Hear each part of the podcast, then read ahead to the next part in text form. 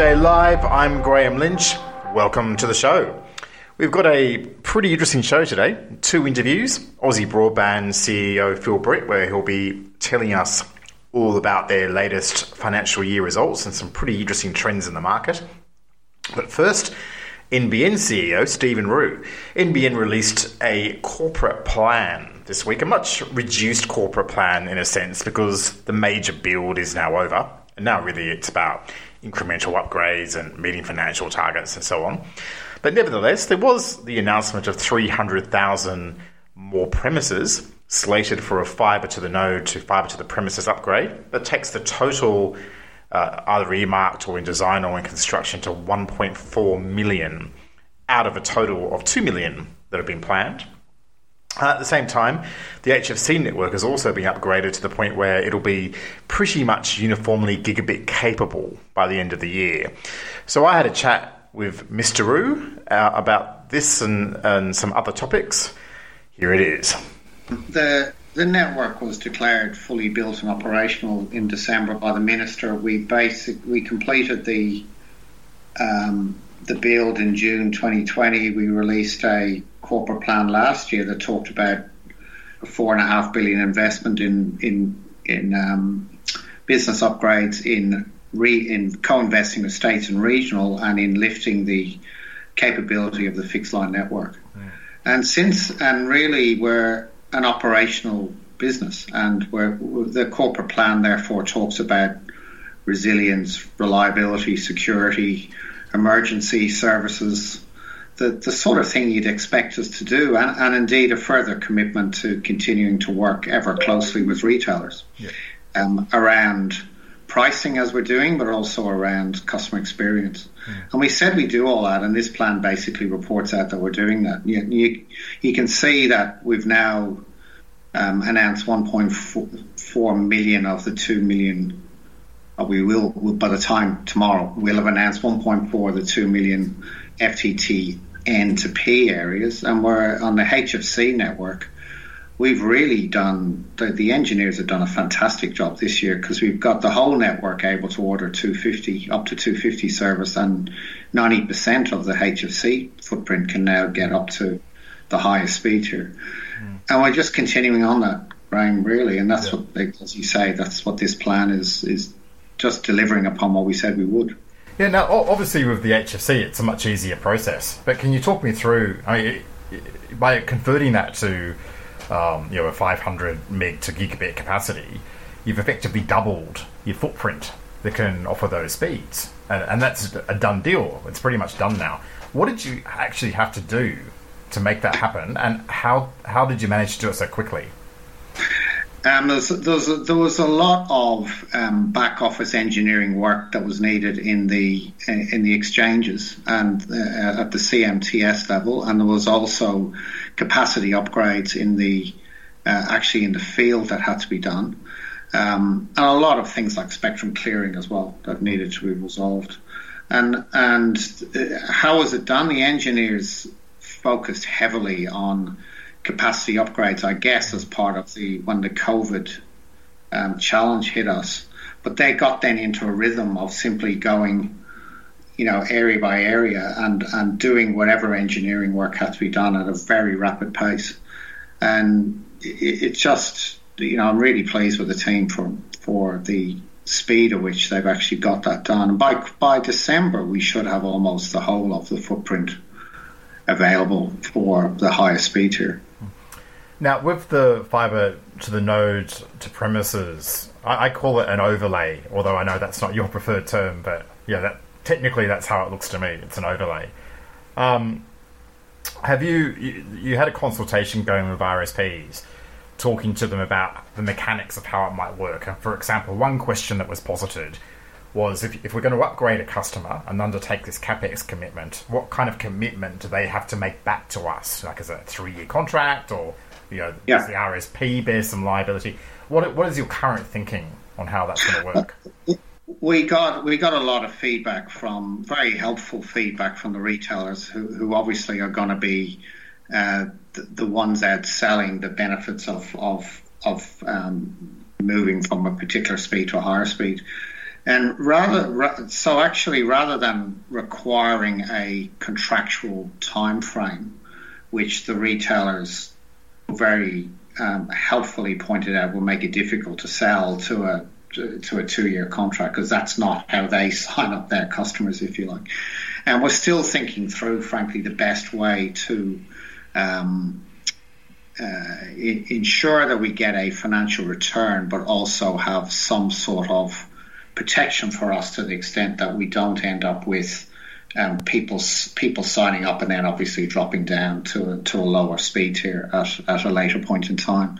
Grahame, I think I think we're still we're still pondering the um, responses back from the retailers, but I think the clarity was that they needed it to be simpler, and we will we will go back with a simpler model to the retailers so that we can actually ensure that they have the capability of easily, uh, not just easily selling it on to, to their customers, but also that the complexity between NBN and the retailers, which frankly is often too complex, we need to simplify that. So we look at ways that we can try and simplify the process better than what was laid out in the original paper for us, while also making sure that our own financials are protected. So that's it's still work in progress, but we're close to going back to the retailers with the with what which with what will be a simpler um, proposal. Yeah.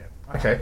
Um, and I'll, I'll, ask a devil's advocate question here. I, I asked it last year, but I, I, still don't feel satisfied on this. Um, yeah, we're, talking three point five billion dollar spend for uh, effectively, you know, mostly on two million homes. You know, obviously there's a bit of extra as well, but mostly 2 million homes. That's in the context, you know, NBN itself turns over uh, only a billion and a bit more a year. So it's a big spend in the context of, of annual revenue. Is it worth it in terms of the incremental revenue that you can generate from having people go to 100, 250 meg, 1,000? You're talking about, in terms of ARPU, on your current rates, you're talking about increments of $13, twenty-five dollars. Can you justify that spend? I think I think Grahame that when you when you think about a network, it's it's a I always say it's a living, breathing thing, and it needs to continue to be invested in. And when you build an infrastructure, which we are as an infrastructure asset, you you invest for the long term. When you think about the long term requirements of the Australian economy and indeed Australian society, um, we're going to see lots of we're going to see lots of changes and advancements in both society and the economy in the next decade plus. We're going to see an ever greater need for um, broadband capability and inevitably ongoing growth in data and inevitably ongoing needs for higher speeds. What you don't want to be in a position is that you're investing too late because it takes this program we announced last September. We said we'd complete it by December 23, so that's the sort of time frame you're talking about. So um, the the actual needs needs of people will continue to grow and continue to evolve, and therefore it's important to invest at the right time for what people will need in the future. So over over a when you look at the economics over a long period of time, there will be a need for higher speeds, and and frankly, the, the, this also will enable us to take some costs out of the business too, because to for every line that gets moved to a um, a fibre service, you've obviously got got less copper remediation, for example, to do. So when you when we look at when we look at the business case over a, a you know 10 plus period, the, the footprint that we're selecting is efficient to build.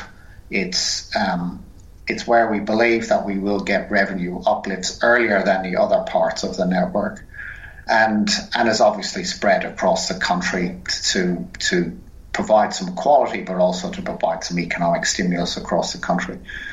So over a long period of time, Grahame, as an infrastructure asset, this this is absolutely accretive to the business case. Okay, and on that note, as you just um, you, obviously correctly identified that this doesn't manifest for a couple of years. So you, you, you know, we're talking about the market of 2025, not not 21, where this is going to be out there. Um, At the same time, I mean, data usage is inc- exploding now. I'm not talking about speed demand, but the actual data that we're using every month, the, the gigabytes we're downloading. I think the corporate plan says it went up 70% last year or some incredible number. It seems to me that a specific issue you might have now is the backhaul behind the nodes that you've got 3 million people on. And uh, my memory of, of, that backhaul was that it was only a gig or two gigs. Is that going to be enough in the interim when you've got that? Yeah, kind of we're, so, so, we we we have a uh, a program of work around ensuring that we have sufficient capacity in the HFC network, ensuring the su- sufficient capacity in the multiple parts of the fixed wireless um, network, whether it be the at the cell level or the EPG level or transmission level um, but also ensuring that our transit network has sufficient capacity in place. And and there has been a there, during the COVID period. Clearly, we um, that the transit network capacity stood up really well. Yeah. And yes, you're right. There will be a need for ongoing evolution of that network, but we have a specific um, program in in in place, Grahame, as part of the BAU actually for data growth, to ensure that we keep up uplifting the capacity of that transit network. Yeah. So the answer to your question is no. If we did nothing, yeah. clearly you would start to have congestion. But for the, the investment that we're making on an annual basis, will absolutely ensure that we do that. And we we're we're also modernising it and making sure that we can do put capacity in a efficient way to keep building what's needed in, in the in the backhaul. So so yes, we're confident, Grahame, that with, with that um, uplift in capacity that's needed, we absolutely have a program in place to deal with.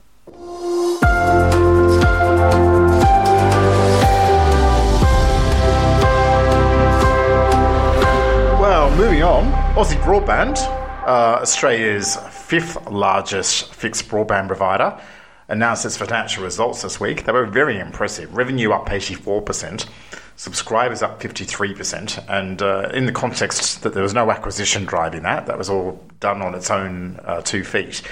Um, probably the most interesting part of the results for me were that in the second half of the financial year, their market share has absolutely ballooned to the point where in the month of June, they were accounting for about a quarter of um, net NBN signups. We had a really good chat with Phil Britt about this and all sorts of other topics this week. Here it is. Well, I think probably the first thing is the, the figures um, net service activation. So it's basically activations less losses equals the gain. Um, so that's partly what drives that high number. But ultimately, in terms of what attributes, um, I think people are looking for basically it's just the old-fashioned stuff. It's they, they want good customer service and experience. They want a network that works, and they and they just want products that are easy. So, and they're, they're the things that we deliver. It's, um, I think too often telco has been fairly average in the customer experience department.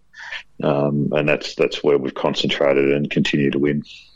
Okay, the key the key thing though is that even though you, you clearly invest quite a lot in your customer service um, and, and, your support systems, you've still managed to maintain um, impressive EBITDA growth. Yeah.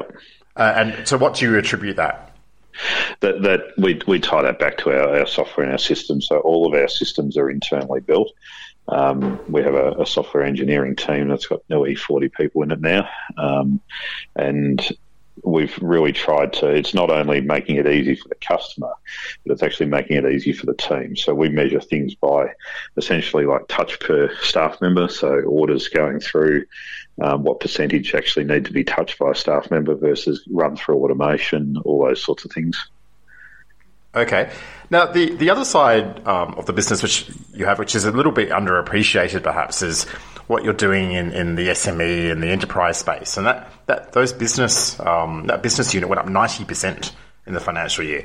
But you, you also talked today in your investor presentation about some big plans for that area on the, on the lines of being more solutions focused. You're getting into getting into some sort of interesting new products and so on. Can you talk us through what your plans are there? Yeah, look, ultimately, business has been, um, I guess, more traditional telco, so broadband and voice. Um, what we're looking to do is provide the whole solution for businesses um, and, and package it in a way that's perhaps a bit more unique to just buying a broadband service, buying a voice service, buying whatever other widget needs to go on the side. It's it's about looking at the business holistically. Um, what are they trying to achieve in their business, um, and then working out the right overall solution that fits for that. So um, we'll build some products internally for that. We might do some acquisitions along the way that build capability in that area for us. Um, so there's a few different things we're doing there. Yeah, and on, on the M&A uh, topic, you said in your presentation that something might be happening in the first half of this current financial year. Can you, can you give us the scoop on what, you what you're up to? Uh, I'm afraid I can't give you anything more than that, other than that uh, we've got a few irons in the fire, and hopefully one of them will pop out soon. So okay, okay, fair enough. More generally, um, the, the stock market is very aware of, of the growth that you're experiencing, and they've rewarded you with a, a pretty big market cap. I think it's gone over seven hundred million dollars the last uh, few days. Um, has, yeah. And, a, and a, that's a PE ratio of twenty nine, I think. Although maybe my numbers are a bit out there. Um, um, does that put you under a lot of pressure? I mean, there's a very high expectation in the market that you've got to keep on um, performing miracles. What, what, kind of pressure does that that uh, add to you? Look, it certainly is a lot of pressure, and um, yeah, it's something we're constantly aware of, and it's it's hard to deliver sort of 100% year on year growth sort of thing when you're starting to get to the size that we are. So certainly feeling the pressure in that regard, but um, we've got a pretty big team now. There's over 600 of us, um, and where we're really starting to add the capability now is at that um, sort of middle management and, and um, skills layer because our, our, core leadership team is eight people who've been here for the last five years and sort of created this, um, I guess, this this journey that we've been on uh, to growth. But we're finding that uh, we can't do it alone, and so we're we're doing a lot more um, recruitment around building that that smart people capability, is what I call it, um, so that we can share the load and, and, and share the love. So. Interesting and unique, uh, uniquely for a telco um, in Australia, you are adding staff, as you just alluded to. Not many are. Um, yeah. Um, what are the challenges in terms of recruitment and, and building and adding to teams during a pandemic when you can't even physically meet them? Yeah, look, it, it, it has been challenging. Um, fortunately, we've been able to do some onboarding of staff in, in offices, but we've only got probably 20% of our team actually in office at the moment. Um, the rest are at home, but we've, like, there was a point there um, last year where that we had 30 new um, mid-tier managers that hadn't actually met their general manager in person um, for a period of about six months, which is just sort of unheard of. But um, look, we've we've embraced, um, I guess, the online world, um, and and we've had to, to learn from it. But it, it certainly doesn't replace the face to face. But it's it's it's been hard, but I think overall it's been been successful. Yeah, well, evidently, judging by the results. Um, yeah. Um, just uh, while we're speaking, Phil, I wanted to ask you about what's happening with, with NBN pricing and the regulatory yep. review right now. What would you like to see happen in terms of, of, of, the variation to the SAU and perhaps new approaches to pricing from NBN? Look, I think we've got to get to the point where um, we we essentially have flat rate um, pricing, no no usage based component, and I think everyone knows that it needs to get there. It's just what what the mechanisms are to get there and how long is it going to take. Um, and whilst it's been fantastic to see progress, um, we need that progress to speed up. And the um, ultimately the, the the CVC lockdown relief has helped a bit. It certainly hasn't mitigated all of our additional usage. Um, and I think it would be great to see some more happen in that area. Um, but we're really just band aiding what is um, essentially a pricing model that's just not fit for purpose anymore. So, and I guess is is that uh, going to be somewhat um, exacerbated by the withdrawal of the focused on fast rebates? I mean, there's still something remaining, but not as generous as was the case. And, and now you've got a, a higher buy price for those premium AVCs, plus this this constant threat of CVC overage charges as well, and that's make it very difficult for you. Yeah, look, it's it's all of those elements, and I think um, as much as the focus on fast has sort of helped to offset CVC to a, a, degree, it also created other problems in the industry where by NBN, um, I guess, trying to influence the retail market and, and push it towards higher speed tiers, it creates unnecessary sort of churn events in the industry. Um, and the, there's winners and losers um, from that in the retail space. So for, for the wholesaler to effectively pit its retailers against each other um, doesn't seem like a particularly good way because the house wins every time with these with these um, schemes, but different RSPs win and lose depending on how they implement them. So that's a that's a very interesting analogy there, actually. Yes. Um, final question for you. I know you've got a busy day. Um, mobile, uh, you had some nice growth there, albeit off a low base, but you did indicate that it's a big part of Aussie Broadband's future to try and sell multiple products to your customers. So, how big is mobile in terms of that? Yeah, look, we see mobile has got huge upside. I mean, um, most homes only have one broadband connection, but they all have multiple mobile services. And so we're sort of looking at it that typically when we win a mobile customer, we don't just win one phone, we win two or three phones generally.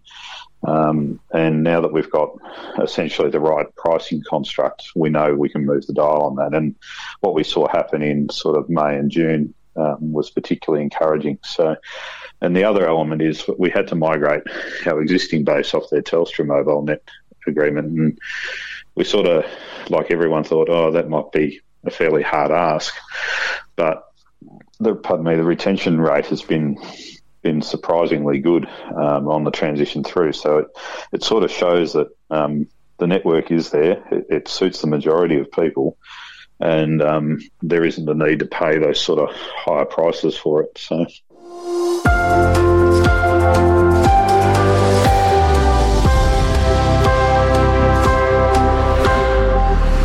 Now, before we finish up, I just wanted to note the passing of Professor Reg Coutts last Sunday in Adelaide. Um, he passed away from cancer. He'd been ill for quite a while.